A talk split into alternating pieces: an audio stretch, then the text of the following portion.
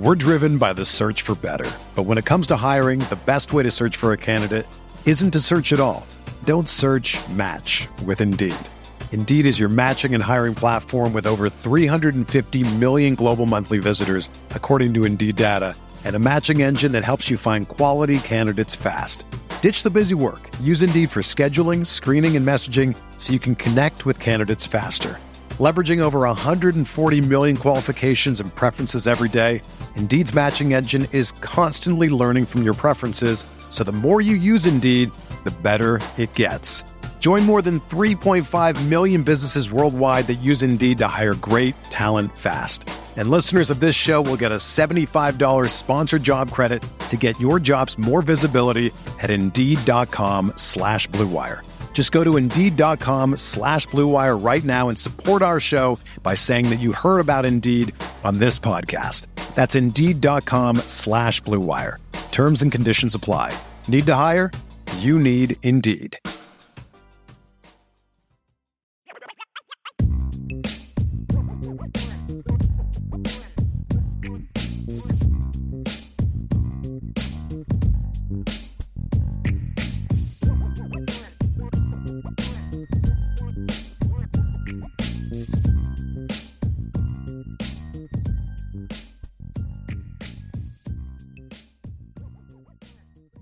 Hey, we're back. Owen Wafle has his commitment ceremony. They're already rocking and rolling, so let's get to him. Everybody, let me know that Got you can yours, hear him. You got your mom and dad, Can everybody you, hear? your brothers, a bunch of teammates behind you.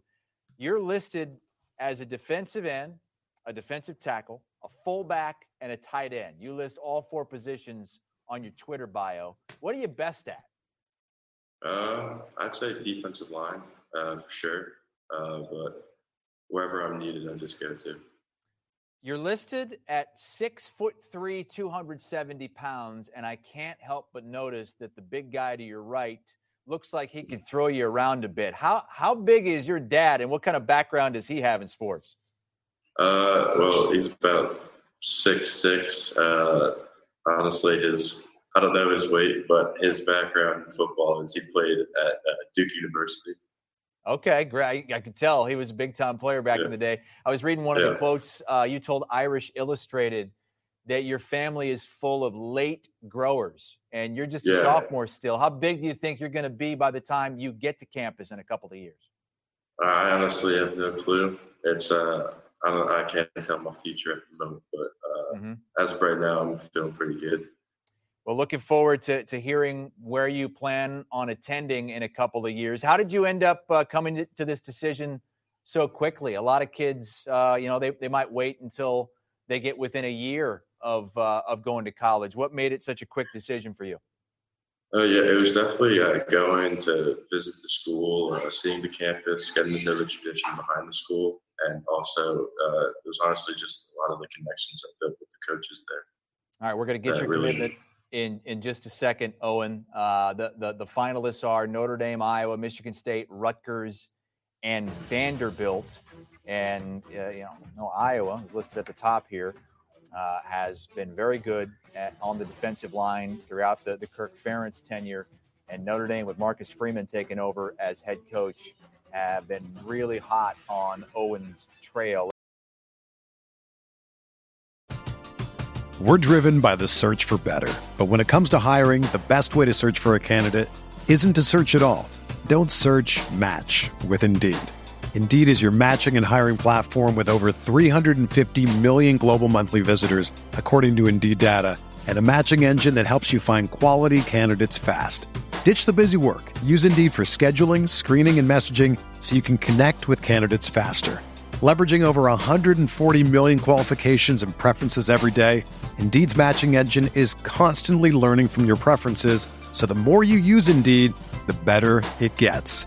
Join more than 3.5 million businesses worldwide that use Indeed to hire great talent fast. And listeners of this show will get a $75 sponsored job credit to get your jobs more visibility at Indeed.com slash BlueWire. Just go to Indeed.com slash BlueWire right now and support our show by saying that you heard about Indeed on this podcast. That's Indeed.com slash BlueWire. Terms and conditions apply. Need to hire? You need Indeed. My wife is the coffee drink in our house. So when I told her about trying out trade coffee, she was curious. When I told her that if she answered the survey trade sent me, they could match her with brands she would like, she was downright skeptical. We ended up getting three different shipments from three regional coffee makers. And let me tell you, she was blown away. My coffee snob wife loved each and every new blend that she got. As a non coffee drinker myself, I must admit, opening up the cabinet and getting a whiff of her most recent blend was aromatically pleasing. Trade sells the freshest roasted and ethically sourced beans from America's best independent roasters. They ship free to you and as often as you like, whole or ground. Whether you're a coffee connoisseur like my wife or just want a better daily cup, Trade's real coffee experts taste test over 400 roasts and use technology to match you to your ideal coffee based on your preferences and brewing method. Take the coffee quiz to get started. Trade Coffee guarantees you'll love your first bag or they'll replace it for free. And for Irish Breakdown listeners, right now, Trade Coffee is offering up to $20 off your first three bags when you go to drinktrade.com forward slash Irish. That's more than 40 cups of coffee for free.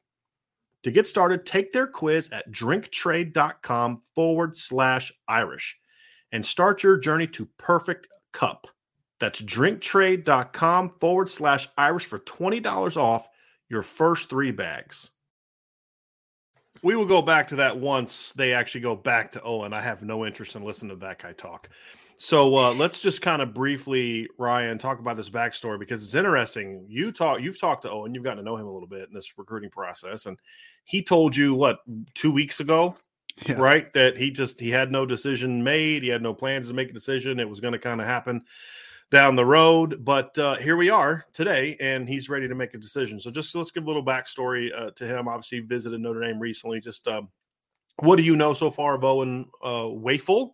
Owen Wafle and uh, what do you think kind of preempted him to make this decision as early as he has? And we'll find out what that decision is here very soon.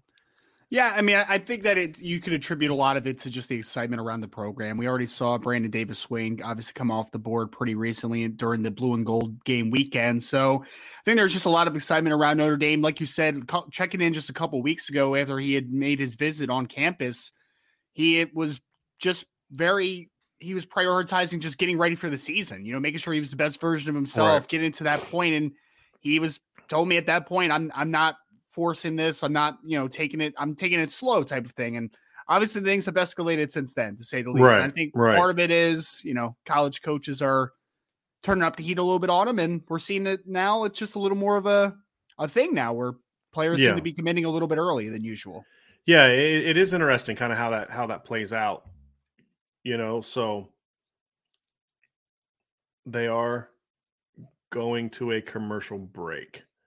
So uh, the the list is interesting. You know, he had been to Penn State in, in early April. They didn't make his list because they haven't offered yet. A lot of schools have not. A lot of the bigger schools have not offered him yet. He's a very intriguing prospect because, you know, he's not that automatic. Oh wow, um, you know, this kid is a big time player. This kid is a top 50 kid. This is a, you know, a, a guy with this measurable or this thing or that thing, you know, and um, it's, it's, his offer list is interesting because it's, it's, he's not that big time player, but it's, it's, I think a little better than, than the current offer list, although Iowa State and, or Iowa and Michigan State are, are good programs. So he's a mm-hmm. kid that I think would have seen his, his list blow up a little bit even more but you know, right now you look at his rankings; he is ranked as the number 175 in the play, uh, player in the country on the 247 Sports rankings.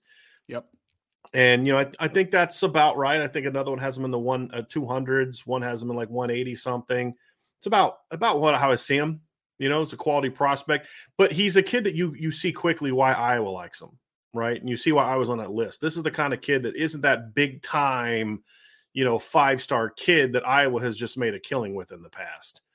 And, you know, he's kind of kid that has gone to Michigan State and, and you don't really know a lot about him. And of a sudden he's an all Big Ten kid. So, uh, very, very, very intriguing prospect in that regard, Ryan, because again, he, he doesn't have some of the measurables, but man, the kid's got a great motor and we'll dive into those kind of things as well. But I do, I do find it interesting. Kids like him, I think, are especially going to be put in more and more tough situations, not tough situations where hey, you better go, you better make a decision somewhat quickly because you know spots are spots are going to close up, especially for teams that are real active in the transfer portal because they're just not handing out as many scholarships to high school kids. So I do find that part interesting, and it they're back from commercials, so I'm assuming they're going to be going back to Owen here very soon. So we'll uh, we'll pull that up when he's ready to to start talking again. But yeah, it is. I mean, because you'll get this all the time. So well, I'm not going to be committing soon, but you know we're going to do it, and then they just change. Here we go. We're back. He's to got him. his his parents, his brothers, his teammates there in your own time, in your own way. Owen, take your time and let us know where you're going to be going. Yeah, I first just like to uh, thank my teachers who helped me reach my goals in the classroom. I'd also like to thank my teammates for pushing me on the field and uh, keeping my competitive edge sharp. I also like to thank Coach Smith, uh, who uh, put me in this position and gave me the opportunity to play here at the Hun School. Uh, wouldn't be here without him. Um, I also like to thank my family for keeping my head on straight through my entire life so far, and also during my recruiting process. Uh, but yeah, that being said, uh, I'd like to announce uh, I'm verbally committing to the admissions process at the University of Notre Dame. So that's Notre Dame got a commitment from Owen Wafle from the Hun School in New Jersey. Notre Dame hasn't landed a Hun School kid since 2009 with uh, Ty, uh, uh, Tyler Stockton. So it's been a while. And look, Ryan, we talk about areas where Notre Dame needs to start having more success, and I think that that Northern Jersey schools, those private schools, the Catholic League, all those different, you know, they've got to be doing better in Bosco. It's great to get two Bergen Catholic kids last year. You know, they've got to get more guys from the Hun school. When they have big time players, Notre Dame needs to get them. And I think obviously this is a, a good one because Owen Waffle, eh, Wafle is one of the better young kids in that league, if not, you know, the one of the top two or three kids in that league. Here as you move forward with underclassmen. So uh, I think this is obviously a really a really quality pickup for Notre Dame beyond just the football aspect of this. So um, you would obviously know this really well since you are a you are a Jersey guy. So this is just an area that Notre Dame has to, in my opinion, has to start having more success moving forward. Yeah, I mean, he plays as obviously the Hun School is right in Princeton, New Jersey. That's about 35 minutes for me. So I'm going to have to go watch Owen play a couple games this year, I, I guess, mm-hmm. uh, kind of in the near future. So, yeah, they, they traditionally, I mean, I talked to a coach yesterday that said in the last eight years, they putting out 71 players on scholarship into college football or something like that. And I have a backstory that's coming out about him because I actually have a buddy that coaches at the Hun School and he spoke very highly of Owen Wafle and the, the character of player he is person and everything that he kind of brings to the table. So it's I mean, they need to continue to. I mean, because they've had success in the in the in the past. Obviously, going to the going to New Jersey with the Brandon Wimbushes of the world, the Jason and Justin Ademilolas, Shayne Simon. Like they've had guys that have come obviously from New Jersey to play at Notre Dame. But you know, tapping into the Hun School, which is a, a fantastic Catholic school here in New Jersey. And I mean, one thing that Owens talked to me about in the past is the transition. He, he's not worried about that transition because he thinks that the Hun School has prepared him specifically to make that transition. So, have have an article again that's going to kind of highlight a little bit of the coaching backstory, their opinions on him as a player come out here very soon. But one of the better players in New Jersey. I think he's one of the top two or three players in New Jersey, according to 247 Sports in the 2024 class. Mm-hmm. Top 200 caliber player, really, really physical, really, really explosive, good track and field athlete. There's a lot to like about a guy like an Owen Wafle. So let, us kind of talk about obviously the the how this impacts the class, and then we'll get into some more of the specifics of, of him because I think it's a very interesting recruitment. We'll dive into kind of my thoughts on it a little bit, but obviously he is the second defensive lineman to commit, actually the second player overall to commit to Notre Dame, the 2024 class, and they're both defensive linemen because right now Al Washington is absolutely killing this recruiting thing at Notre Dame. So that obviously, I mean, what is like four of the last five commits, I think, have been defensive linemen. I yep. believe that's accurate, right? Because that is you obviously have him. You had Devin Houston. Oops, just I'm so powerful. I just snapped my pencil in half. Um, Devin Houston. You had Boubacar Traore and uh, Brandon Davis Swain, and then the only one in between that was what Sullivan Absher. Sullivan did Sam yep. Pendleton commit after the blue gold game, or was he before the blue gold game? I always get his his. He was after he was correct. after blue gold, so it might, it might be four. so basically, he's standing now. Washington are carrying Notre Dame's recruiting right now. exactly. so, uh, big pickup. So he's number two. Talking about the position fit, he plays mostly defensive end in high school, although sometimes it's four down, sometimes it's three down. You will see him occasionally slide inside uh, to the three the three technique at times.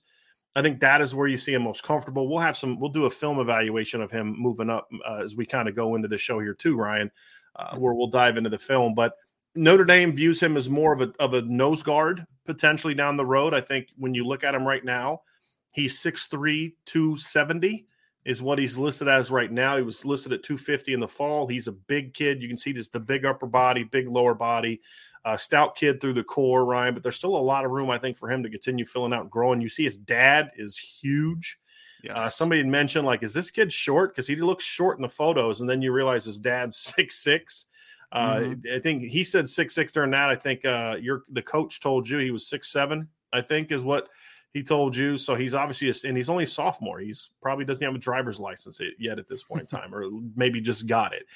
So he's going to keep growing. Notre Dame views him as a guy that's going to end up being a you know close to 300 pound guy that that's going to be a nose guard, and I think that uh, that's the position. I think ultimately his his athletic talent, his style of play, I think fits the best.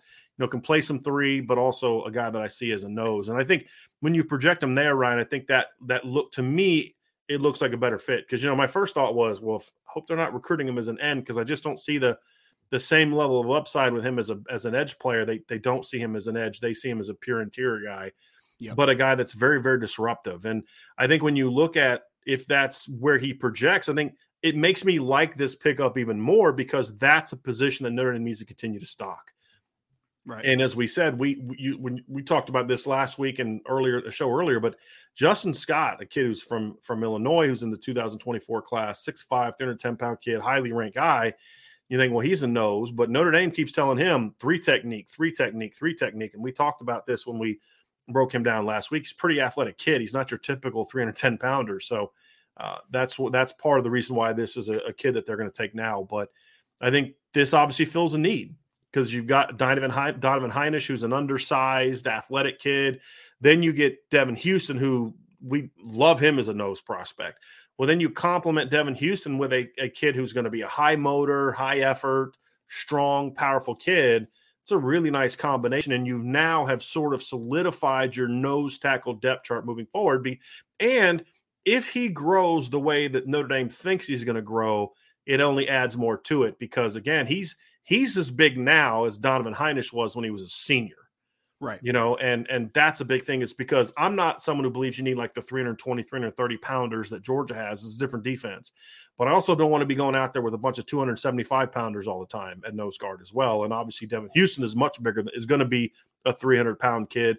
I think Owen Wafle is going to be a 300 pound kid. So you're starting to see Notre Dame really up their girth inside uh, at nose, but also not sacrificing penetration and disruption ability for that size. And that's the tricky part for Notre Dame when it comes to landing nose guards that fit that defense.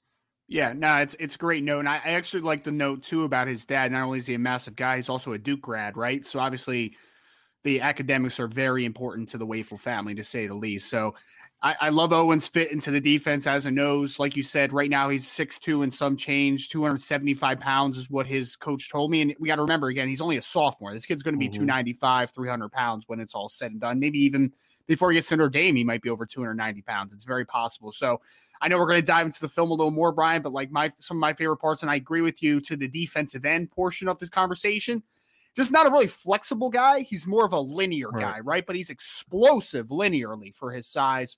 I mean, he when I was talking to the coach, the coach said, you know, he's coach also coaches track and field at the school, and he says, you know, he, most of the time Wafle's over with the sprinters or the hurdlers doing like their drills and not really mm-hmm. working on the throwing portion, although he is a shot putter for the team. So kid's a very explosive player in a straight line, which at that nose position, being a penetration style nose, I, I think that that really fits into how they see him and the role in the defense that they need. Yeah, and I think that's going to be the interesting piece, Ryan, for me is how does that part of his game grow? Because again, he is a younger kid, and he's either going to grow and get tighter, or he's going to grow and get you know more explosive, right? And and when you watch him, he puts a lot of film out in regards to him working on like uh, hurt like hurdles, like you talk about the hurdles, right? He's working on you know jumping over them, doing like lateral things, like so. Uh, doing footwork drills. So he clearly is trying to put in the work to improve like that flexibility. That, yeah, exactly. And that because yep. that's a thing where you know you're going to continue to improve and grow. But again, it, it, as a nose, those things aren't quite as, if we're being honest, those things aren't quite as important. Those are things that I think hurt him if you're talking about him trying to grow into an, an edge or a Jason Ademilola type of three technique. But that's not his game. That's not what mm-hmm. you're recruiting him to do. He is a bull and and I think that those things don't don't quite matter as much if if you're if you're playing that position. So I think I think that's the thing too. It's how you evaluate him is gonna is gonna be determined by what position do you see him playing. If you think he can get if you don't think he can get the size to be a nose, then you're gonna you're gonna ding him a little bit. If you if because you're he's just not a he's not going to be a 12 tackle for loss guy as three technique and he's not a big end if you're someone who thinks he can be a nose, then I think that raises his value and his ability to be a part, a really good part of this class. Uh, so I think that factor, that that fit, really matters for him more. Like with Brandon Davis Swain, was like, is he a big end? Is he a three technique? Don't care. I think he projects to both. I think right. with Owen, I do think there's a little bit more of a more narrow projection, three technique as a run defender only, but nose is where he could really have an impact, in my opinion, Ryan. Yeah, no, I agree completely. And one thing that I really loved about the conversation with his coach, Coach Davis, Brian, was the fact that he told. I mean, he he called him an anomaly. And uh, again, this is a this is a school that has had good success producing talents, and the basically saying that like this kid's a rare player, man. Like mm. I don't get these kids every year. I mean, not even just from the talent level perspective of what they traditionally get at the Hun School. He talked all about his work ethic. He said an elite athlete who is an elite worker. And that's something that really kind of stood with me when evaluating because when you watch his film, which I know again we're going to get into, kids an Energizer Bunny, man, like he has an incredible motor. I mean, the first clip that we're going to show you is him playing fullback and again playing at the Hun School, which is a good school here in New Jersey, and being the player that he is already as a sophomore and being a starter on the defensive line, also playing fullback, also playing some tight end. I think it speaks volumes to the to the player that he is from a physical perspective, but also just the energy that he plays with, the the hardworking nature. And even if he doesn't end up being a phenomenal player at Notre Dame, this is a kid that's like a glue player for your roster, right? Like I I can see him just being a consistent member. Like this is a I think he's a little more physically gifted from a athleticism perspective than a Kurt Hinish, but like I get right. Kurt Hinish vibes. Like this is a guy that's just right. a sticking point to this class. That's it right there. So let let's be honest. If if it was my call, I don't know if I would have took him this early. My call. Right? But so that was my initial reaction. So as I did some digging and started talking to people, this is that's that right there is exactly what you keep hearing. Like, look, we understand this is not the same type of this is not a Keon Keeley, a brendan Vernon, a Boubacar, a Jason Moore, a uh, you know, um, uh, Devin Houston type of guy. This is a different kid. And from what I was told by a couple different people is that that Coach Freeman values greatly the the the fact that you can't ever you have to have different types of personalities on your football team. And it's not just always about recruiting the highest ranked or most physically gifted guy. You need guys on your team that are going to bring that warrior mentality to your football team. It's why they went after Preston Zinter yes, there are more athletic or bigger or highly ranked guys in Preston Zinter, but you know what he's going to bring? He's going to bring a lot of what Drew White brought to the table in a bigger body, right? And and you need guys like that, you know. And he would point at you know Cincinnati. Not every guy was was Sauce Gardner or Myjai Sanders. Some guys were Darrian Beaver. Some guys were the DeBlanco kid, right? Some of these guys were just glue players. I think is a word you use. It was that I think that was a word that you used, and that's yep. Kurt Hinish, right? Like Kurt Hinish was not. I mean, he went undrafted right? But he was a four, five year player at Notre Dame. That was a key cog in some really good defensive lines because what we talked about with Kurt was he was going to bring it every single day. Does that kid look like he works, misses a workout? And you see photos of, of Owen Wafle, a kid doesn't miss workouts, right? No. And he's the kind of guy that's just, you know, it, it's kind of like what you expect to find from the best kids in Jersey it's like they're going to have a little bit of a chip on their shoulder, a little bit of I don't know if chip on their shoulders, a little bit of an edge to them, right? Like, uh, like you're going to get kids are going to be high motor, hardworking. That's kind of what you expect to find from a kid like this from the state of New Jersey. We're and relentless. We're relentless in Jersey. Word. And that's something Marcus Freeman wants. And I know you're being funny, but it's also very apropos because again, one of the best teams I ever coached on, over half our roster was filled with Jersey kids, and you know, it, that's just you expect certain things from them. And I think Marcus Freeman is very intentional about finding kids like this. So even though when I went into the conversation, I was like, yeah, you're gonna have to convince me of this one because I'm not seeing it. Because like that's the thing is like we may love a coach or what they're doing, but we're not just gonna praise every decision they make, right? I mean, that's not what we do. And if again, if it was up to me, I don't think I would have taken him right now. But when you understand why they're taking him, you're like, okay, I, I get it. It makes sense, right? Because he's the kind of kid that you're like, this is the kind of kid we will never get outworked by an opponent if we have kids like that on our football team. And that's what they're looking for. And then you surround him with a Devin Houston, with a Boubacar, with Keon Keeley, Brendan Vernon's guys who maybe are the longer, more talented guys. But then this kid's just going to try to just punch in the mouth every single snap and battle you. I mean, you're going to have a four quarter fight on your hands with this kid. And that's what they're looking for. And that tells me something, not just about what they've seen from him as they've gotten to know him and see more film of him and all these type of things, but it tells me a lot about Marcus Freeman understanding that there's more to, to building a football team than just landing the most talented players possible, sure. especially at Notre Dame. And that also told me a lot. So I think this pickup right now, because you know it's not a panic move, they're absolutely killing defensive line recruiting right now.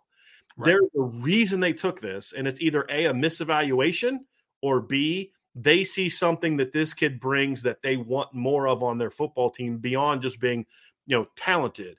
And right. in my opinion, after talking to them, it's the latter, not the former. Because my concern was, you know, or you know, why are you taking this kid early? You you hear that and then you you see it. And then the other part too is Ryan, you know, there's some people that have kind of been like, hey, um, you know, why are you taking this kid early? And, and I think that is just speaks volumes to where Notre Dame's defensive line recruiting is. This is a top 250 football player. You know? Top two, top 200 by a couple. Yeah. and we're like, should you really take this guy that early? I mean, it just speaks volumes to the way that, that Al Washington and, and Marcus Freeman are, and now Al Golden are combining. Because what I was told is Al Washington is the primary recruiter, but Al Golden was very involved in this one as well, being a Jersey guy was yeah. very involved with this one as well. So I think when you hear that explanation, Ryan, it makes a lot of sense why Notre Dame not only took him, but pushed to get him this early in the class. Because as you said, he had no intention of committing this early. And I think Notre Dame kind of used the whole, do you see what's on our board?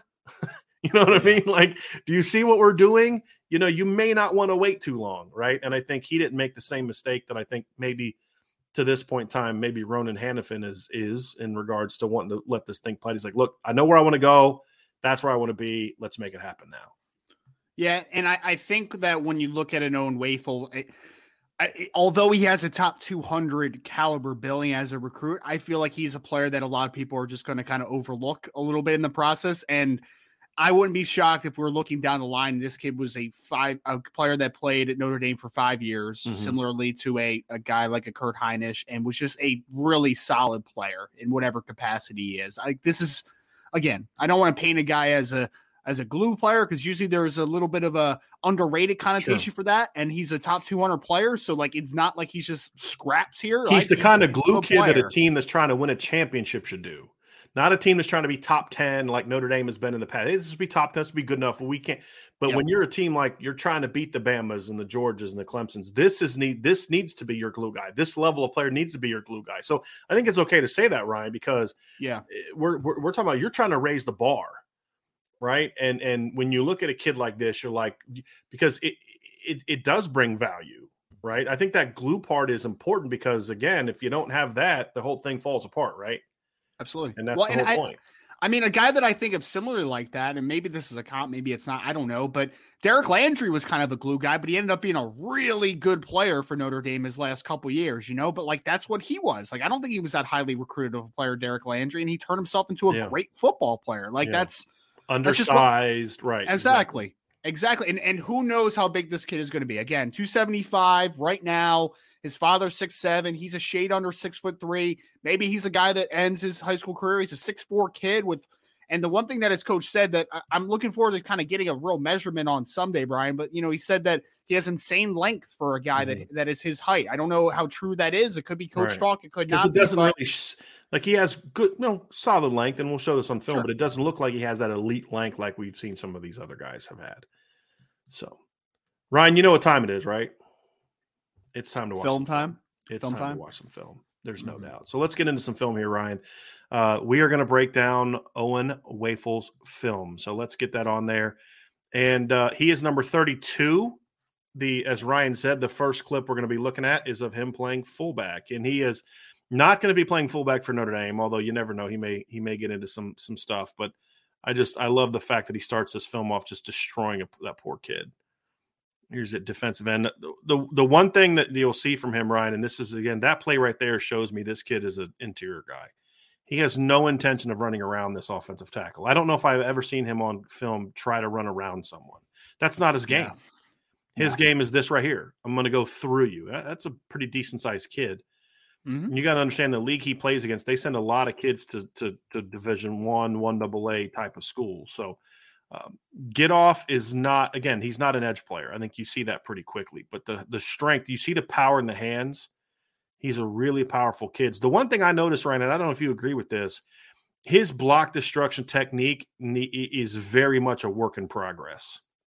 He just Yeah. kind of mauls. He needs so that's something he's going to have to do a better job of is learning how to get off blocks and things like that. But He, he's just he's so powerful. He's like a bull in the china Yeah. shop right now. There needs to be a little more nuance to how he attacks things. Right, he's completely. fullback right here.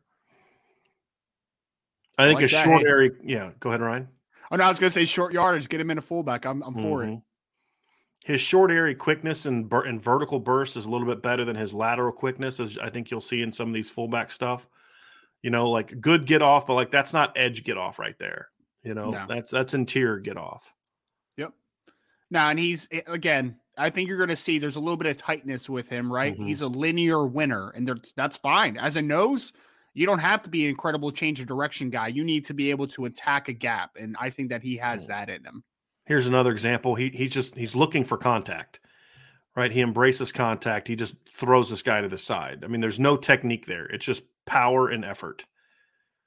And that's all. I mean, that's what it is. That's who he is right now. He's a power effort guy, Ryan. He he doesn't really have great te- and that's not a shot at his his college high school coach. He's a sophomore in high school.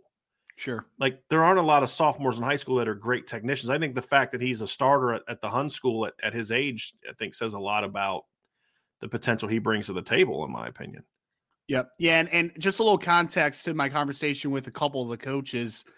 They said, and again, I think it was 71 players they've put in on scholarship over the last eight years from the program. So it's been a very successful program. They said that they may have never had a kid that has this combination of explosiveness and physicality that Mhm. they've had. So I mean, he doesn't like to get. He doesn't. It's like it's almost like he doesn't want to get off a block because that means he can't keep hitting somebody. right. Yep. You know, like he's a really physical, mean kid, and he's playing. He's just, but that's all he is right now. Like he's he's still learning the nuances of the game, which is there's going to be a lot of value. I mean, there's a lot of potential for production once that part of his of his game comes. This is one of the clips inside, and this is where I like. This is where you see just a little bit quicker. I think he likes the action getting on him sooner. I think that's Mhm. going to be a good why he's a good fit there. This is actually one of the clips where you actually see him use his hands to really beat a block and get around a guy. Yep. But where's he doing it at? Inside. Yeah, no, I think that's what I, I think that's where it's going to be best served because that, that athleticism is just a different caliber inside. It really is, and I mean, but Brian, he, I mean, he's just a kid that, again, like you say, like he seeks contact. He is a physical, physical football player. It's not like there is a tenacious kind of feeling with with a Mhm. kid like this. Tenacious, I think, is a good word. Again, is this does is he the athlete that the, that, that most of the D linemen they're getting are? No, no, he's not. But again, that's not what they're recruiting him to do. Like this is an example of him kind of you see this the, this this is not this is not a highlight, right? Like he kind of gets beat there, but you see the motor. He never stops. Like you said, relentless. He spin moves out of this, and then bam, I'm going to go make a play, and then it Yep. ends up turning into a tackle for loss. That's a pretty decent get off right there. Again, vertical get off. That's that's what he can do. That's where I like him. He's he's got a little bit of explosiveness when it comes to just that quick vertical release. Yep. Yeah, you don't want him bending angles. You want him Mhm. moving in a straight line. Mm-hmm. Again, got to work on the block destruction. that's definitely going to be a big part of of where he's got to take his game. Here's another one playing inside. This is a nice get off, and he has a natural low center of gravity to him.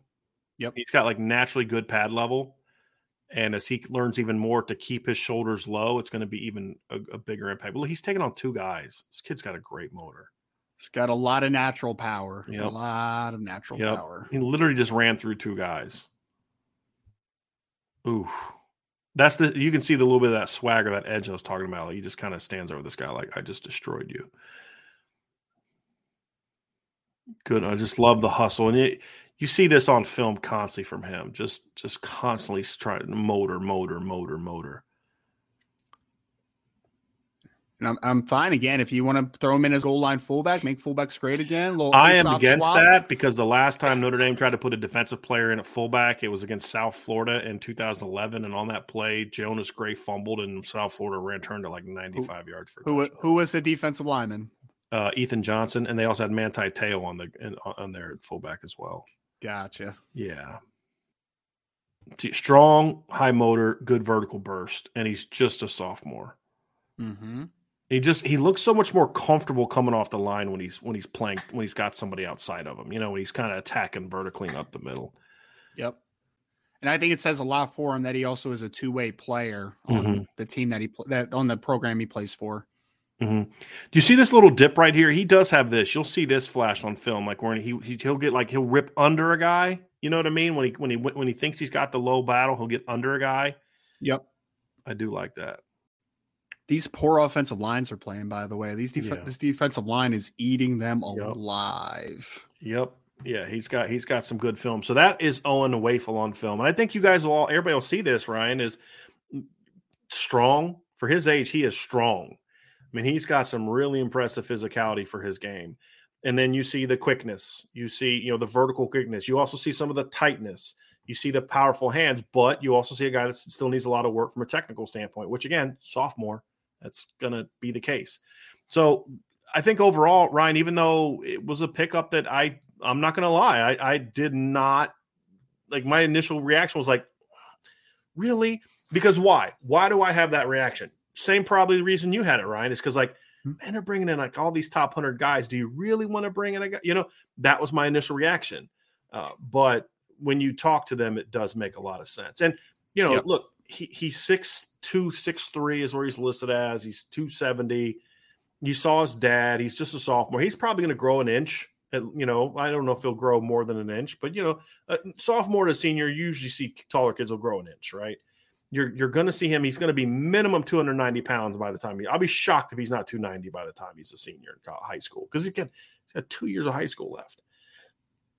So I think you're going to look at a kid that minimum when he's done playing college football or high school football is going to be 6'3", 290 minimum. Sure. Yep. And I mean that's that's significant. That's twenty pounds bigger than what Kurt Hinish was when he finished playing high school football, right? So the point being, you're not going to have to pump up thirty pounds onto him to get him big enough to play nose guard it, like they did Kurt Hinish.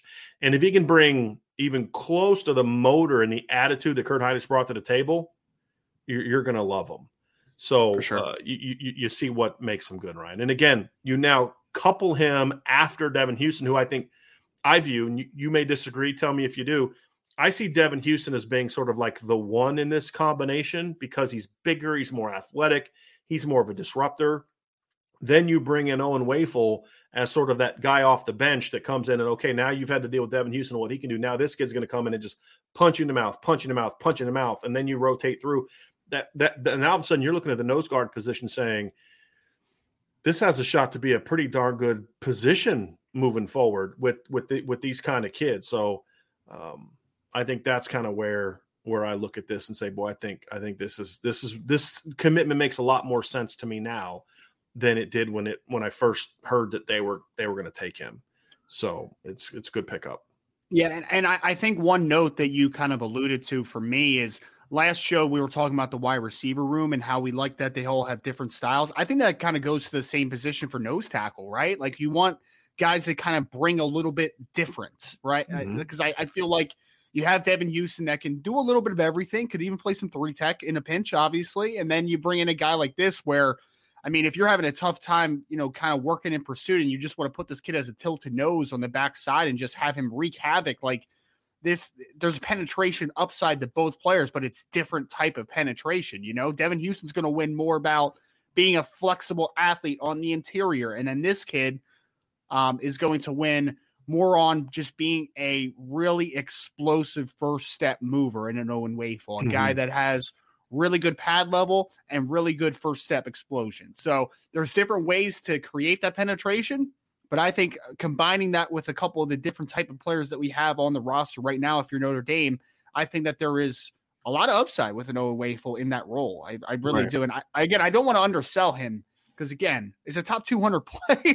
like I don't, I just don't want it to come off as like this guy's a throw-in. I mean, yeah. top 200 player in the class right. for 2024. It's right just now. that you're bringing him in to do something different than you're bringing in a Keon Keeley or a Jason Moore. Uh, that, that that's the point, right? It's he may do more of the dirty work. You may look at the end of the game, he's got three tackles and a half a tackle for loss, and you're like, all right, whatever. And then you pop into film and you're like, God, the the the linebacker had 15 tackles because they couldn't get off the double team because he just was bullying into the double team. And so the linebacker's running through, and you're like, yeah, he got no credit for that because the tackle went to the mic. But that nose guard who's just kicking you in the face every play is not letting you get up to the mic. And so your Mike's running free, and Junior Tuihalamaka has 15 tackles in a game, you know, four tackles for loss. And you're like, man, that's a great game. And you're like, yeah, because they couldn't chop, them, they couldn't block them, and that was the impact that Louis Nix had on you know for the Notre Dame defense in 2012. And, and so you know you have a guy like that, and it, it, there, there's a lot of value. But again, I think it speaks volumes that we're we're having to talk ourselves into why Notre Dame took a kid who's a top a four star recruit, a top 250 player. It says a lot about the job that they that they've really been doing since Marcus Freeman got here, but especially since him and Al Washington have combined because th- that's the really the, the really impressive thing, Ryan, is when you look at what Al Washington has done since he arrived in January, he has secured four commitments, correct? And also was able to convince Keon Keeley to stay in the class. That's a pretty good less than half of a year at your new job. You talk about, you know, you want to you want to make a good first impression with your bosses and with the fan base. Al Washington has shown, hey, this is how you do it. I mean, right. And he's not done yet. I mean, that's the thing is they've got a lot of kid. They still got Jason Moore in the 2023 class, and the list of 2024 players is is very very impressive. Right? There's no question about it. So yeah, Al Washington's just killing it right now. I think Al Washington might be good at his job. I think it's very yeah. possible that we can yeah. we can infer that he is pretty decent at his job. Yeah, I would say. No, there's no doubt. There's no doubt.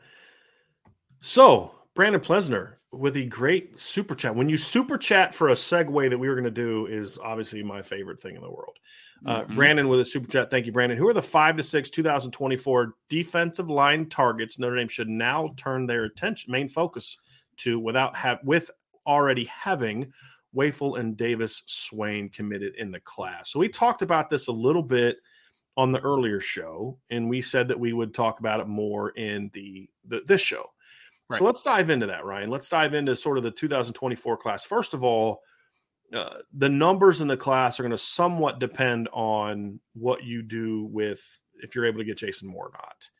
Mm-hmm. And so I think four is the minimum again. If you get Jason Moore, it makes it easier to get to five. I think we'll see how uh, they do moving forward. I think another thing is is when you look at the way that they're recruiting the D line, it tells me more and more and more that they do plan on being more of a four down front moving forward, which is something we we were a little bit unsure of when you when you looked at it because we weren't sure just exactly you know would Coach Freeman continue to do what he did at Cincinnati? Would they adjust to maybe more what Notre Dame does? And it looks like Al Golden is uh, and Coach Freeman are and and and Marcus Al Washington are all kind of combining to, to to put this thing together. It does look like they're going to be more of a four down with the potential to be three. Because when you recruit as many big ends like they're having, it's super easy to transition to a three down if the need is there. But there's from a pure number standpoint, is more of what I'm focusing on, not the type of player, but the number. They're recruiting a lot of guys, too many guys to be a three down. A, a, a regular like a base defense is a three down. I think. So let's dive into some of the numbers. I think there's two ways to look at it, Ryan. There's number one is to look at the ends, and number mm-hmm. one to look at the guys that project more as interior players. So let's sure. first talk about the ends, and we'll build on what we discussed earlier. Mm-hmm. And that is, there's really three guys in my view uh, that right now Notre Dame is focused on at the top. Now, there's other guys in the list. There's Sterling Dixon, uh, from Louisiana who they're recruiting. There's Marquise Lightfoot from Illinois, who's a very intriguing player. They just recently offered Brian Rushing or Brian Robinson from Ohio. Joshua Lloyd is a kid that they're recruiting from the state of Florida. Ernest uh, Willer from Maryland is a guy, but I think there's three guys right now that I think are at the top of that list as far as edge players and and ends. And the first one is that that I want to talk about is a kid that that you really like a lot and you've written about before, and that's Elijah Rushing. Yeah. So let's we'll, we'll go Elijah Rushing, we'll go Nigel Smith, we'll go Joshua uh, uh Jay Sean Ross, and then we'll talk about the interior guys. But I want to first begin with uh, really looking at at Elijah Rushing because you know he's a guy that Ryan you have felt really since you started talking to him that he's a kid that you felt you know there's a there's a clear interest with him in Notre Dame. Um, I mean on on both sides. I mean both sides clearly are are very high on him. And I'm going to pull up some film of these kids as we're talking, just so people can kind of get a sense of of what these guys are doing. Uh, Ryan, so talk to me about Elijah Rushing and and where things stand, like what you know of him and your conversations, and we can also we can also pop in some film and talk about what we see on film as we're as we're breaking it down. Yeah, absolutely. I, I think that Elijah Rushing, of course, is out of Arizona, 6'5", 225 pounds. And he's a really long, athletic defensive end who I think changes direction really well for his size. And at 6'5, 225, only as a sophomore, I can imagine him being a, a big end eventually, right? Mm-hmm. Being that strong side defensive end, because I think he has the frame. He's still well put together for his age, but like there's a lot of room to grow for him. So I think he's going to fit early on if he doesn't get a ton bigger in as a Viper, because I think he's a pretty nice athlete for the position. But I could see him being that guy that could kind of mix and match at both uh, Viper and strong side defensive end down the line. And I think that his length and just explosiveness is what really pops off the screen for you. And for me, you know, the first time talking to him, he just said, you know, where, where I come from, Notre Dame's the, the cool place to go, you know, and he kind of talked a little bit about the, you know, obviously coming from a Catholic school that, you know, there's immediate interest just off of getting up there. And then he mentioned way after he visited that he got a chance to meet Keon Keeley. And I, I think mm-hmm. that honestly, seeing Keon and him have kind of a similar frame, that he's just kind of like, wow, like that's what I think I could potentially be from Notre at Notre Dame. So high interest. He's a national recruit, top 100, top 50 caliber type of player. So there's going to be a lot, a lot of competition for him. But a really talented football player that I think could fit into a couple different roles in this defense down the line. Well, it's it's interesting. You know, we, we've talked a lot about how just the difference in in evaluations and rankings from the different services. And Elijah's another example. He's he's ranked as the number seven player in the country by on three, number sixteen by two four seven Sports, and then Rivals has him at ninety six. Which I mean, it's still high, but you know, there's a big difference between number seven and number ninety six. But you know, to me, I I actually think he's going to end up outgrowing that position, that Viper position a little bit. At least or, or let me rephrase: instead of he being less like a Keon Keeley and being more like an Isaiah Foskey, mm-hmm. you know, 260, 265 kind of power viper, which is what I think Foskey is, right? Isaiah Foskey and Keon Keeley are not real similar players, in, in my no. opinion. They're different players. And the nice thing about the way that Notre Dame runs their defense is I think you can play a Keon and a, and a Foskey together if they're your two best guys. So let's say Notre Dame recruits Elijah Rushing to be a Viper and you're down here, and by his sophomore year, it's very clear that him and Keon Keeley are the two best players on your defensive line. That's fine. He can he can easily move to the big end position, you know, and and I think handle that role by the time he gets to college. There's no doubt about it. But you see that right there, though, that play right there. He doesn't always do this. I think that's the thing is, you know, because he is a young player, he's still learning the game. But this is when you see, oh yeah, that's top 10 player. He doesn't always show this burst, right? At times, his, his get off is a little bit inconsistent, but look at the length and the get off on this particular. I mean, that tackle has no chance. And I think as he develops and gets more experience, look how fast his hands are right there. He's a pretty raw kid still because he's a sophomore, but the sure. tools for him are just outstanding, Ryan. He is a very, very talented football player. And you can see why some people already view him as a five star caliber prospect. There's no doubt about that. No, he's gifted, and he has length for days, man. You could just see his arm length is just mm-hmm. it pops off screen. I mean, he is right. quick too. Right. he's very quick. Yes, yep. very talented football player. Now, uh, I think he likes Notre Dame. I think Notre Dame is in a, in a good place with him. I know Notre Dame likes him a ton. Uh, but there are some West Coast schools that are making a hard push. Oregon obviously is one of those schools that's making a hard push for him. So there are some other programs that will be in the mix. Notre Dame is going to have to battle for him. That's that's going to. There's no doubt. So even though I think he likes Notre Dame, he is an elite prospect. He's a guy that everybody is going to be coming after. So it's going to be very interesting. But to kind of Brandon's point, I think one of the nice things is you've already got two kids in the class, two good football players in the class. You know, mm-hmm. Owen Wafle is a top 250 kind of kid. Brandon Davis Swain is a top 100 to 150 kind of kid. Now it's like, okay, that's the foundation. Now go out and get those top players, and so you can you can re- uh, devote more resources to it. The next guy I want to talk about, Ryan, is Nigel Smith. I know this is one of your favorite players in this class. He is a, a young man from Texas, from Melissa, Texas, 6'4, 245 as he's listed by some. He's listed by others as, you know, over 260. Big end kind of kid that could maybe grow into a three technique. I know he's one of your favorite players. I'm going to pull his film up here and we'll watch him. But this is another one, Ryan. This is this is 23 and 24 are back to back, two really really good defensive line classes, and uh, Nigel Smith is is is a really really good football player.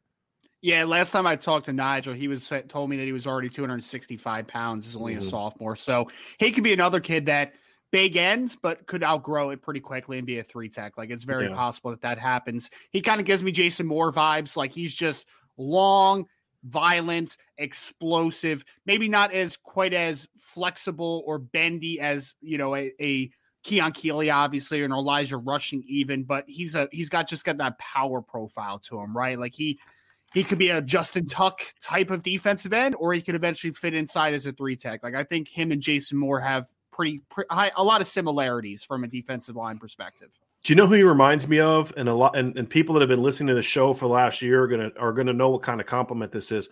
He reminds me a ton of Anthony Lucas. You know, like big, huge end that could eventually grow into a three technique. And you know, you look at the length in this, you see the great frame, you see the length. You know, again, is he as fluid as as Elijah Rushing? No, but they're different players.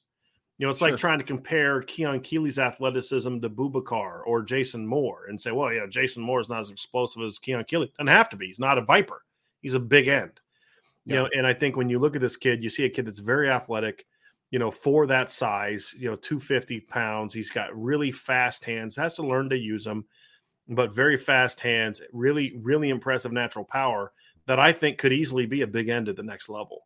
And if he can't, if he can't stick at the big end, or if he can stick there, but you're better off, you know, if he gets up to 290 and he ends up, you know, you've got other big ends that are just as good, then you can say this is a kid that can go inside and be a disruptive, disruptive Jayson Ademilola type of player. So this kid brings a lot of talent, a lot of potential. Another Texas kid, you know, I'm on that Texas kick, Ryan, that they've got to get more and more kids from Texas but yep. this is a big time player. And I mean, you've you've you've said this too, Ryan. I remember after you talked to him for the first or second time, you were like, "Look, Notre Dame's got a really legitimate shot with this kid. Like th- this is a top yeah. fifty player that has a very high interest in Notre Dame right now."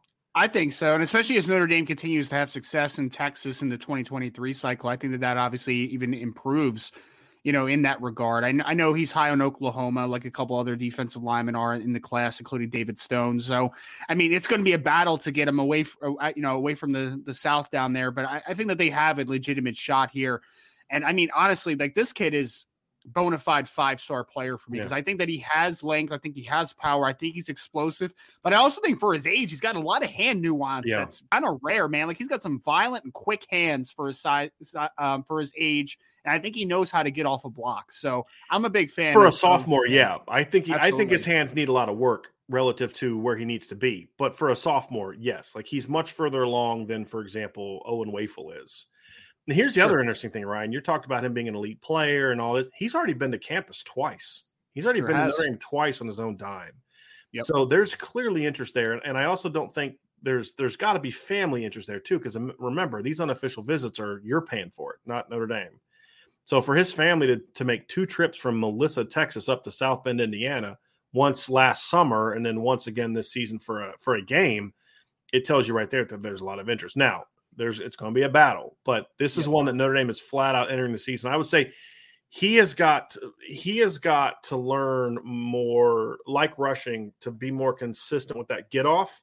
Sometimes mm-hmm. it's really good, sometimes it's not. But man, the raw tools there are really, really impressive. From a ranking standpoint, Ryan, I think he's actually a little underrated, to be honest with you. And I and agree. I, actually found his. I was a little surprised at some of his rankings, to be honest with you. Uh, Rivals has him at number fifty overall, which is good. Number three defensive Solid. lineman. Two four seven has him number forty two, and then on three has him at number one thirteen as the number twenty two player in Texas. If there are twenty one players in his class better than him in the state of Texas, then Notre Dame needs to only recruit the state of Texas that year. I mean, just don't recruit any other any other states because I mean that's going to just be an absurd amount. I'm being sarcastic because there's no way there's 21 better players in the state of Texas. I don't know that for a Well, fact, well- but I just I have a hard time believing that. We'll, we'll see how everything it develops with him, Brian. Obviously, because he's got two years left. But I would be surprised at the at the end of it if there's 21 players better than him in the nation. To be honest with you, That's think kind of my that point. That's kind of my point. Is there's no flipping way that this kid is is is the 22nd best player. I would say this. I would be even. I'd even probably argue with you if you wanted to say there's 21 better players than him in the state of Texas. If you look at both classes, 23 and 24, I think that Fair. would be. I'd debate that with you. Uh, and it's a Texas is loaded, but to have him 22nd player in the state of Texas just seems a little a little crazy. It also seems to me how can you have a kid ranked 113th, but yet in 22 of the top 113 players in the country from the state of Texas? Like, okay, that's that seems a little bit a little bit much for me. And I'm someone who's a big pro uh, pro state of Texas guy. Yeah. So let's get to this next guy, Ryan. Jay Sean Yep. Ross. Not a name that a lot of people know. We have not had a chance to really connect with him yet, so we don't have a lot about his recruitment, other than the fact that this is a guy that the Notre Dame staff is very high on. He is a kid from Kansas City, Missouri. We know that Notre Dame is trying to make a, a run into the state of Missouri, and he's a kid that is uh, fr- uh, fr- goes to St. Pius X, so obviously goes to a private school. I believe that's a private school. And so we're going to watch this film, and I just love the fact that we're talking about a defensive end. That the first play we're going to watch on film is of him playing a wide receiver, which I absolutely love. and and he's cle he's clearly not a wide receiver by Right, that. but by look that at that. But Look at that! How many exactly. defensive ends can make that catch? Right, and that, that that's my thing. But this is a this kid's a pure viper. I mean, this is a pure viper type of prospect. Long, athletic, lots of tools. He is a big ball of clay because he doesn't really know what he's doing yet. But you know the thing that I was impressed by, and you see it there. The first time I watched this film, the thing I was surprised by is this kid plays hard. He does. Like you kind of think about those like those those longer athletic guys that aren't super big. You're like, he's going to be athletic, but can he really handle the athletic part of the game? This kid plays hard, and and how many DNs can do that, right? Well, th- that's that's the thing that popped to me is even that that play that we saw there. Like he's very flexible and he has great recovery skills. Like he's getting close to the ground a, a lot of times, and he's able to kind of just kind of contort his body in weird plays to you know get his body back in position. Like it's very impressive for his size. This is a defensive end doing this, folks. And here's the even crazier part: not one service ranks him in the top 100. Ryan, he's ranked Yeah, that's 125th by 247, 220 by rivals, and 278 by on three. There are not 277 better football players in the country than this kid. no, just watch how quickly he changes direction, and again the flexibility. The mo- but the motor though, it's like that's the thing that gets me. Is like there was the one play we saw earlier where he's got like three people trying to block him, and he just kind of fights through them and goes and makes a sack. You know, like this kid's a really good football player. And somebody asked on, on a, a D troll hunters, D, D troll hunter said, "How long are this kid's arms?" I don't know, but they're Very. long. very. easy. like they're super long. You know, th- this kid, this kid's got a ton. I mean, that's a defensive end, everybody. That's a D end making that play right there. You know, like Mhm. th- this is this is uh this is a really, really, really talented player. That if you're talking about like drawing up a, a, a, a viper in the lab for the 2023, I'm drawing up Keon Keeley. If you're going to ask me to draw up a viper in the 2024 class, it's Jay Sean Ross. They're, they're throwing it. They're throwing him screens, Uh, folks. They're think- throwing him and he's doing screens. damage with it, man. It's a def- he's a six foot. He's listed at six three, six four, listed at two hundred twenty pounds. I mean, he's got some some decent thickness to him, but he is a high motor. So, but see, you, usually when you use like the term high motor, high effort kid, you know, battler, you're thinking like a guy that's not. You're thinking like a Kurt Hinish, Myron Tagovailoa-Amosa type of kid. This is a kid with like Isaiah Foskey potential that also has that motor. And that's what I love about this kid. And I don't know if you've had a chance to watch this film yet, Ryan, but this is a. I think you watched it what yesterday, day before, Yep. something like that, first time. Yep. when we when Mhm. he when we kind of got put on the radar about him. But this is a you're like, man, this kid. You're like, okay, th- this kid's really, really, really, really good. Yeah, really, he's really he's good. he's one of the more flexible defensive ends I've seen in either the 2023 or 2024 class. Again, Mm-hmm. guys, like it's when you're almost getting contorted to the ground and you still have the ankle flexibility to stay up and to be able to Mm-hmm. change direction. Like it's not typical stuff. It's pretty Mhm. rare. Yeah. Really, really impressive kid, Ryan. Really impressive kid. So uh I don't know where Notre Dame is with him. He hasn't visited before, I don't believe. I don't know that he has anything set up. We're gonna we're gonna work on trying to get in, in contact with him and Yep. find out kind of where things are there. We do know that Notre Dame likes him a lot. That's the one thing we do know is that he's a kid that Notre Dame has targeted early on uh, as a guy. That's just excellent body control right there. But he's a he's a very talented. Oh, I love this kid's film. In case y'all haven't noticed, uh, I love this kid's film. And just that's what you want to know why why why does length matter? That's it right there. That's it Yep. right there. This kid has no chance to get into his body. None.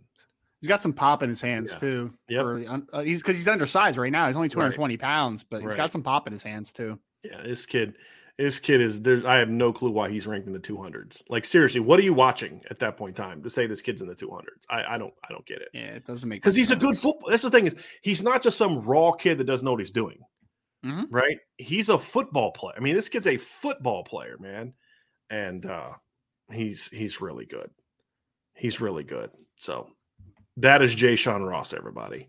So I think now y'all know like why you get a little bit fired up about Jay Sean Ross because uh he's a, he's a really good football player. Really good football player. And like I said, we'll we'll try to find out here soon, uh, you know, where things stand with him. But we do know that Notre Dame is trying to get involved with him.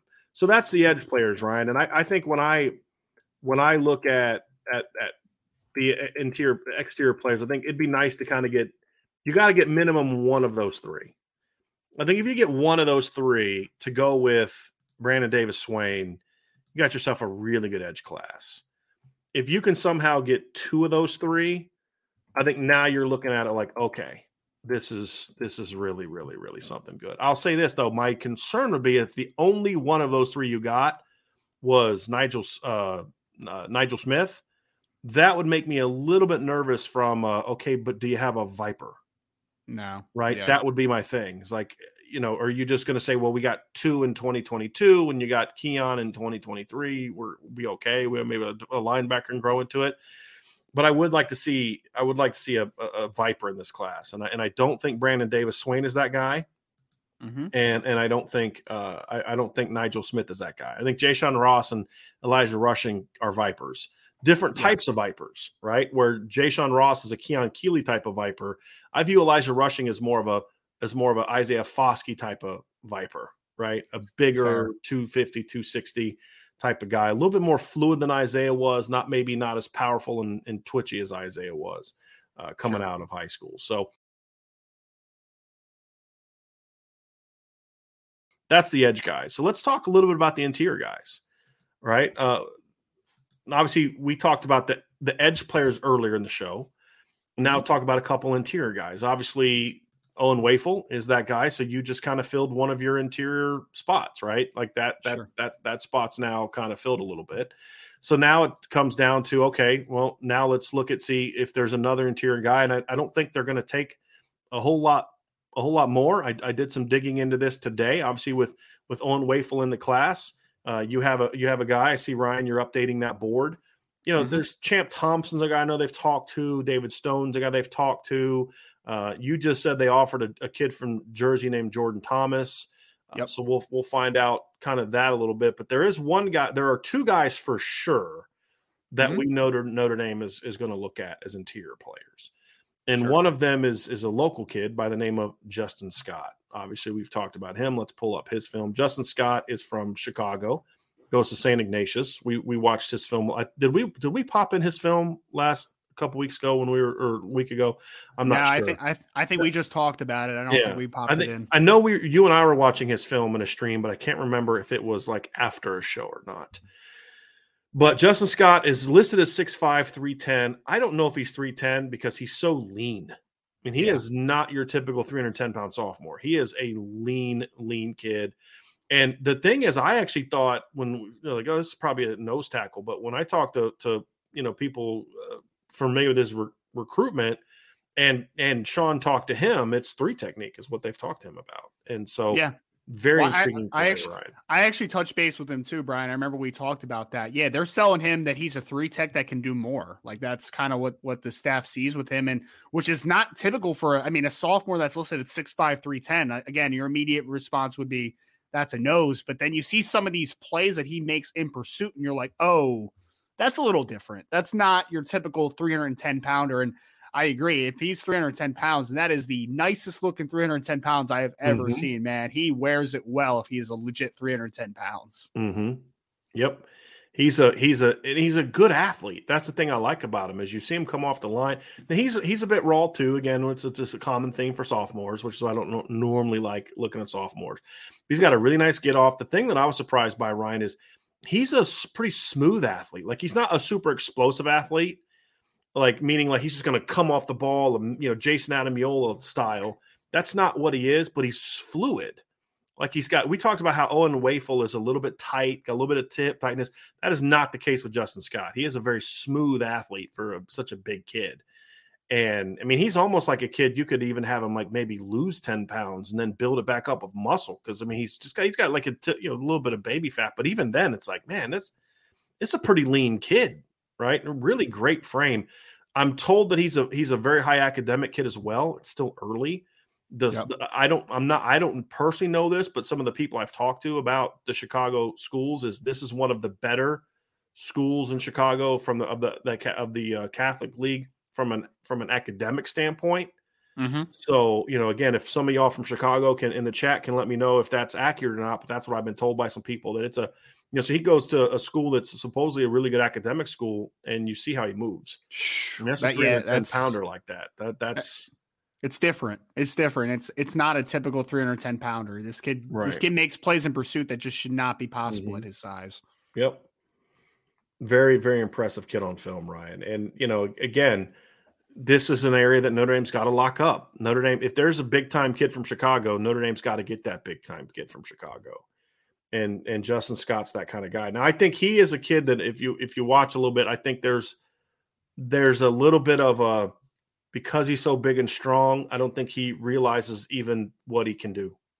Yeah, I, I think there's another level for him from a consistency, from a get off standpoint, just from a little bit of a sense of urgency standpoint. You know, like that play right there. That's not a great play. He's just huge and athletic and just better than everybody else. Sure. When he starts to get that part down, he's going to blow up. Like, for example, On Three Sports ranks him as the number three player in the country. I don't see that right now, right? No. Like, I, I don't see that just yet. But I'll say this he's got the upside of that kind of player. Agree. And that's the difference.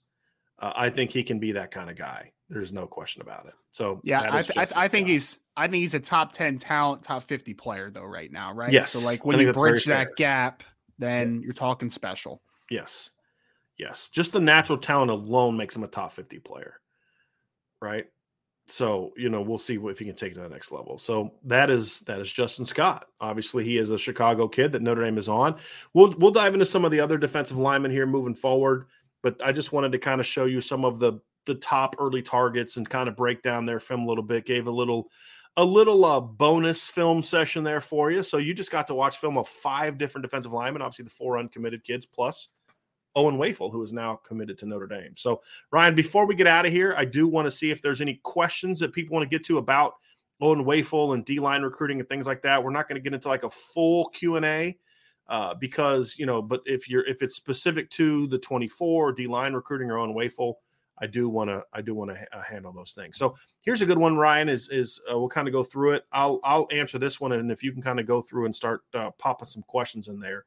Yep. But uh, Bobby Halfacre says, "Do you guys think that landing Wafle would hurt chances with Jason Moore?" And I, Ryan and I are in agreement on this one. No, it does not. For a couple reasons. Number one is you've let Jason Moore know you're our guy, right? I mean, you're our dude. You're in you're in a class above, right? So you're not in the same class. And then the number two thing is is that they're a different position. And so Owen Wafle is being recruited as an interior guy, you know, kind of three technique to nose, most like or nose to three technique. Jason Moore is being recruited as an end to three technique.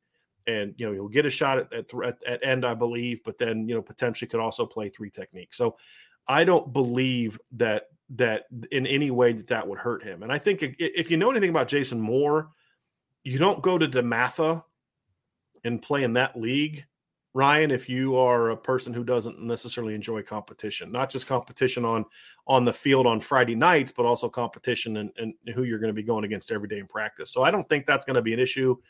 And when you're looking at schools like Ohio State, Notre Dame, and Penn State, you you don't look at them like, well, I want to go somewhere where I'm not going to, you know, I mean, I'm going to I'm going to play. I'm going to play right away and not have a lot of competition. So I don't right. think Jason Moore is a kid that's going to be worried about having to compete for for an opportunity. I think the fact that he's still considering Notre Dame says everything you need to know. Because if he was going to be afraid of, if he was going to be sort of hurting your chances by getting him, then it would have been landing Boubacar and Brenan Vernon and Devan Houstan would be the thing that would concern him more than than landing Owen Wafle because they're just such different players. But right. that hasn't hurt him. If anything, it's helped. And also, too, y'all have to understand is because the game has changed so much, you don't play just four defensive linemen anymore. No. You're going to play eight guys a game if you hopefully, right? And so that's the other thing is like, hey man, look, you're both going to play. Who's going to play between so and so and so and so? Well, both. It, you know, in an ideal world, they're both going to get a chance to play. Mm-hmm. Brandon Plensner says the 2024 D line dream class. Brandon Davis Swain and Owen Wafle, who are now in the class, Justin Scott, Nigel Smith, and Elijah Rushing or Ernest Willer Jr., who is, I believe, from Maryland, correct, Ryan? Yes, he is a Maryland kid. Yes. Also a pure Viper. We'll break him down at some point in time down the road, but he is also more of a Viper kid as well. Mm-hmm. Tommy yeah, Guns he, with a super chat. What's that, Ryan? Were you going to say something else? Oh, no, I was just going to say, yeah, Willer's like 6'4, 225, similar to, to Ross. That's all I was right. going to say. Tommy Guns with a super chat. Just for fun, who would you vote for to be his high school patron saint? Attila. this is about Owen Wafle uh, Brita or Timor. Uh, I obviously Attila. the Huns. Attila yeah, the Hun. Uh, Absolutely. You got to go with the guy at the top, man. Come on now. All right. Guinea, guinea pig clips. Can this kid have a Keeley like rise? My guess is is that was that came during the I think that was rushing. Sean Ross. I think it was, it rushing? rushing? Okay. I think it was rushing. Try yeah. to look at the times of when we were talking about kids. Um, I my answer to both would be yes. I I mean, I I think the thing about rushing though, Ryan, is he's already kind of there. Sure. In in most of the I mean, one had him like seventh, one had him 16th. He's already in that Keon Keeley range. Keon, when Notre Dame landed him last July, last June, he wasn't he wasn't even a top hundred player. It's crazy. I mean, which I think was wrong. I just think they didn't know about him yet. And in their defense, that was the first summer where kids were actually able to go out. Remember, the previous summer was the COVID summer, and kids couldn't go to camps, and you couldn't get out and see kids in high schools and stuff like that. So, I'll give him the benefit of the doubt in this than that one. But I don't think he. I don't think I would say no. He's not going to have a Keon Keeley type of rise because he's already there from a ranking mm-hmm. standpoint. Jay Sean Ross to me would be one that would make more sense in regards to being able to make a Keeley type of rise because he wasn't a guy that was ranked super high right uh, when they were kind of going through that process. So I think that would be the that would be for me the one that would be a little bit more like okay, I could see that happening in my opinion. So that's fair. Yep. then we have another question from D, DMND13. What are the chances Wafle is the lowest ranked D line in the class, and how ridiculous of a class would it be if that ends up being the case? I, I mean, if if so, if our dream class is something to the degree, and we've already talked about, I mean, because again, we're talking a dream class, so it's somewhat unrealistic to a degree, right? So if we're talking Elijah Rushing in the class, if we're talking Nigel Smith, and let's say a Jay Sean Ross and is combined with Brandon Davis Swain and a um, and an Owen Wafle, then yes, he would be the lowest ranked player in that regard. And I mean, I think that speaks about. I mean, we're, we're talking about Devan Houstan just just committed, right, Brian? A couple a couple a uh, few days ago, right? Mm-hmm. And he could end up being the lowest ranked defensive line defensive lineman in the 2023 class, and he's a top 200 player. And I, I kind of see I see similar that some people are going to underrate a little bit of what Owen Wafle is, but that just speaks to the volumes of the recruiting job that Notre Dame's doing on the defensive line the last two cycles. It's incredible. Mm-hmm. We have a question here from uh, Nothing Personal. Heard some fans of Al Washington's former employers, Michigan and Ohio State, say that while he is a great recruiter, he isn't a great coach, hence why Ohio State fired him. Do you guys have any concerns he'll be in the same be the same in South Bend. A couple things. Number one, I don't care what an opposing team's fans say about a coach. I don't.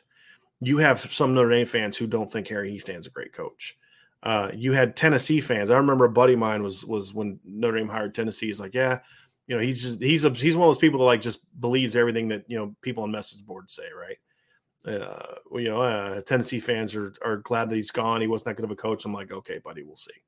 Right? Like it wasn't that we weren't that far removed from him, you know, being the O line coach of the Bears when they were in the Super Bowl, right? And it's like, okay, we'll see. But Michigan fans didn't say that at the time. Michigan fans were all in their feelings that he left them for Ohio State, right? I also don't think that he was a bad coach at Ohio State. He got he got let go because they did a staff change, and Ryan Day allowed the new defensive line coach to to bring in his own staff with with one exception. He got he had one exception. That was Larry Johnson, which I would argue you made the wrong exception. But you know, I I think Ohio State's linebacker play up until this past year was good, in my opinion. I mean, two years ago they had Malik Harrison. It's Malik Harrison, correct? Uh, I thought that 2019 yeah. linebacking corps for Ohio State was really good. And Al Washington, Baron Browning went from a guy with a lot of talent that could not play to a third round draft pick under Al Washington as well. I think that's part of the things too. So I, I don't I don't believe that to be the case, to be honest with you. I think he's a much better coach than people give him credit for. And and I've and again, I just that's just kind of and the people that I talk to in the coaching business who are familiar with him as a coach will tell you the same thing. I think this guy's a football, good football coach. The other thing I'll say too, nothing personal, is I don't think he was coaching his best position at those two schools either. He was a linebacker coach of Michigan, and he was a linebacker coach at Ohio State. He wasn't a D line coach. He played D line, and I would argue the best coaching job he's done during his career, from a production standpoint, was during his tenure at Boston College. And as we pointed out, was it last week? the production they had at Boston College, the last time he coached the D line was Cincinnati in his first year under Marcus Freeman. So Marcus Freeman knows whether this guy can coach or not. The last time he was coaching the defensive line at the Power Five level was Ohio State, was Boston College in 2015, and he had three different defensive linemen with over 10 tackles for loss. So I, I think the guy can coach, and Inclu- including one in yeah. Harold Landry, who's one of the highest paid defensive ends in the NFL right now, too. Well, and the other thing about it too, Ryan, is so absurd about it is normally when you have one guy have over 20 tackles for loss, it kind of takes away from the ability of other players to rack up that kind of production. And that didn't stop them at Boston College. And that's the really impressive thing about what they did last year is not only did he have or that year did he have tremendous production, but you had other guys as well. Like if you look at Alabama last year, right? like Will Anderson had 33 and a half tackles for loss, and then you had 12 and a half, 12 and 10, but that was in 15 games, right? They needed 15 games to get to that level. When you look at the production in 2016 at Boston College, Harold Landry had 22 tackles for loss. They ended up having five guys with over 10 tackles for loss. Three of them were defensive linemen, and Kevin Kavalec, and then uh, obviously uh, Zach Allen. And then Wyatt Ray, who was part of a rotation, had seven tackles for loss, and Truman Gutapfel had six and a half tackles for loss. So, I mean, they were super productive in their one year with him. And then if you look at kind of what they were before and after, good, but not quite as good, in my opinion, uh, when you look at the production before and after. Like the next year, after he left in 2017, with Harold Landry still there, they had one guy with over 10 tackles for loss, and that was Zach Allen. And, you know, ne- next year, just two. The next year, one. That was a linebacker. The next year, none. Uh, this past year, none. So the production has fallen off a cliff since Al Washington left. And so I think that that um, that's not an argument that I buy, to be honest with you. And again, I'll repeat that there are Notre Dame fans who will tell you that told, would tell you and Harry Hiestand left that he wasn't that good of a coach. I know a, another website, for example, that covers Notre Dame has been whining for years about how here how Harry Hiestand's an overrated coach. So you're always going to find people with dumb opinions. I just choose not to listen to them. Uh, D Troll Hunter, just for my own uh, calibrating to the Brian scale, current grade and upside grade. This is obviously back to uh, I would imagine back to D, uh, uh, Owen Wafle. Um, mm-hmm. But Owen Wafle right now for me is a, a, a, three and a half star player, which is like that top. He's like a top 300 type of guy for me. Uh, but he's got a four star upside. So uh, that's why we do a little bit different. Like, what is he now? And then what can he be? To me, he's got top 200 player potential and that's good. I mean, if you're if your fourth guy in the defensive class is a top 200 caliber player, that's pretty good.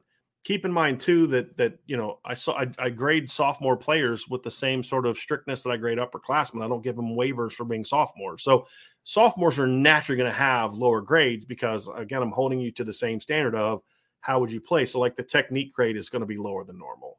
Now, where he grades out well is like power and you know, it, you know, foot quickness off the line, things like that. He grades out pretty well. It that what brings him down is his size not is not there yet, right? So in two years, for example, if he is 290, Ryan, his his size grade is going to go up, but he's a 270 pound nose tackle who was 250 as a sophomore. Right. right. So you just got to understand that, that, that, that's not, which is why I don't, which is why I don't put grades out for public consumption for sophomores. Mm-hmm. And unless it's like a, you know, a no brainer, like, oh, but this guy's guy's really good. Just because it's just, you know, it just, it, it doesn't, and maybe I should change the way I do it, but that's just how I do it. Right. I'm, I'm going to evaluate with what you are going to be, what you would be at Notre Dame. And that's why, you know, this kid's got two more years of high school left it's so hard to predict how a player is going to grow at that age, right? Like, I mean, he because we, we keep talking about his dad being six six six seven. That doesn't mean that he's going to be six six six seven, right? Mm-hmm. Like, he might just be six three, which is fine. Right. There's nothing wrong with it, but I mean, it's just hard to predict what type of right. growth potential a 17 year old kid has. It's just right. very difficult. I, think the other thing too is even if he's only six two and a half, Ryan, he's a nose guard. That's the thing is at that position, that height like his height is not a, I don't care one bit about his height right now. And he's got, to me, seems to have average to slightly above average arm length. It's not great. It's not bad, though. He's not like this little short arm Tyrannosaurus Rex. You know what I mean? Like he's got good arm length, but he's got nose tackle. But but that grit checks higher as a nose tackle than it would if he was an end. It's the size. It's the kid was 250 as a sophomore on film. He's listed at 270 now. For a nose tackle, that's too small so I'm only grading him off of where he is now. But again, that's why I don't release those kind of things. I think it's too early to be grading sophomores in like a national ranking standpoint, if I'm being completely honest with you, because most of these kids are super raw and you really don't know how they're going to be. You're just basically going off traits or tools or measurables or whatever. And I don't think that's necessarily a way to go with it. But what I know about the kid is this he's really strong. He's got a great motor. He's he's not just strong but powerful because those things aren't always the same. You can be weight room strong and have strong hands, but not a powerful player. He is that, and right. he's he's got the athletic tools, and I like to project really well to that position. And so I think it's a good pickup. I think he's a really good football player. It's just you know my only thing was like the timing of it. But at the end of the day, they are putting a higher premium on some of the intangibles that he brings to the table that they believe we need as much as we need his power and his you know his ability to play nose blah blah blah blah we need that motor, we need that energy, we need that toughness, we need that attitude, we need that swagger just as much as we need his power and his ability to penetrate, his ability to block, destruct, and all that kind of stuff. And again, it just shows me that, and, and I've heard this before. I heard this with Preston Zinter. I've heard this with a guy like Ronan Hanafin. I've heard this with some other guys that are like, you know, look, not only these guys talented, but these guys have the attitude that we need at Notre Dame. And that that says a lot about Marcus Freeman's – mindset of it's not just about recruiting the most talented players. It's about building a team. And I'll say this, that is something that Dabo Swinney did a phenomenal job with, which is why Dabo won two titles at Clemson during a time when Urban Meyer only won one. Because Urban Meyer was so obsessed with recruiting the best players and highly ranked classes and all that. And, and Dabo's like, I don't care. That guy may be higher ranked, but this kid's, I know what this kid's going to do every day this kid's going to show up and give me this, that, and the other. And that's why he's winning titles with guys like, you know, James Skalski at, at linebacker. You know what I mean? Because he understands, yes, I need my elite players. And they went out and got elite players, but they also needed to mix those guys with with blue collar, right attitude, you know, give me everything you got, answer the bell when it matters most type of guys. And I think that's the right way to build a team. And that's something that I think Nick Saban hasn't gotten enough credit for over the years, especially early on when he was trying to establish the culture of the program is mm-hmm. he would find guys like that. And I think Notre Dame needs guys like that. And when that was explained to me that way, you, you start to see why, okay, if you view him as that, then I, I understand more so of why, um, of why you, they didn't make that kind of run or I mean, why they made that kind of run at him. Bob's an idiot. B Ryan. The more I've thought about the transfer portals, effect, transfer portals effect on recruiting, and I think it's possible Notre Dame lands a top class every year if nothing changes.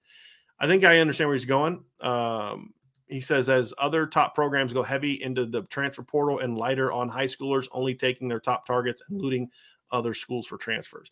It's going to have an impact to a degree, but mm-hmm. not to be number one because you're talking right. about instead of taking 28, Bam only takes 24. Instead of taking 25, they take 22, 21, 20. That's still enough guys for them to be ranked high if they're getting a bunch of five stars like they normally get. So I, I think you're onto something. And I've talked a little bit about this in the past.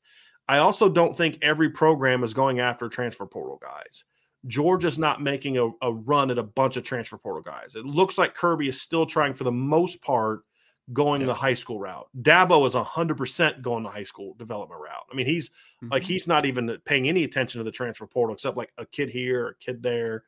Uh, Notre Dame even, is that way. Oh, ahead, even, Al- even Alabama, I mean, it's very targeted.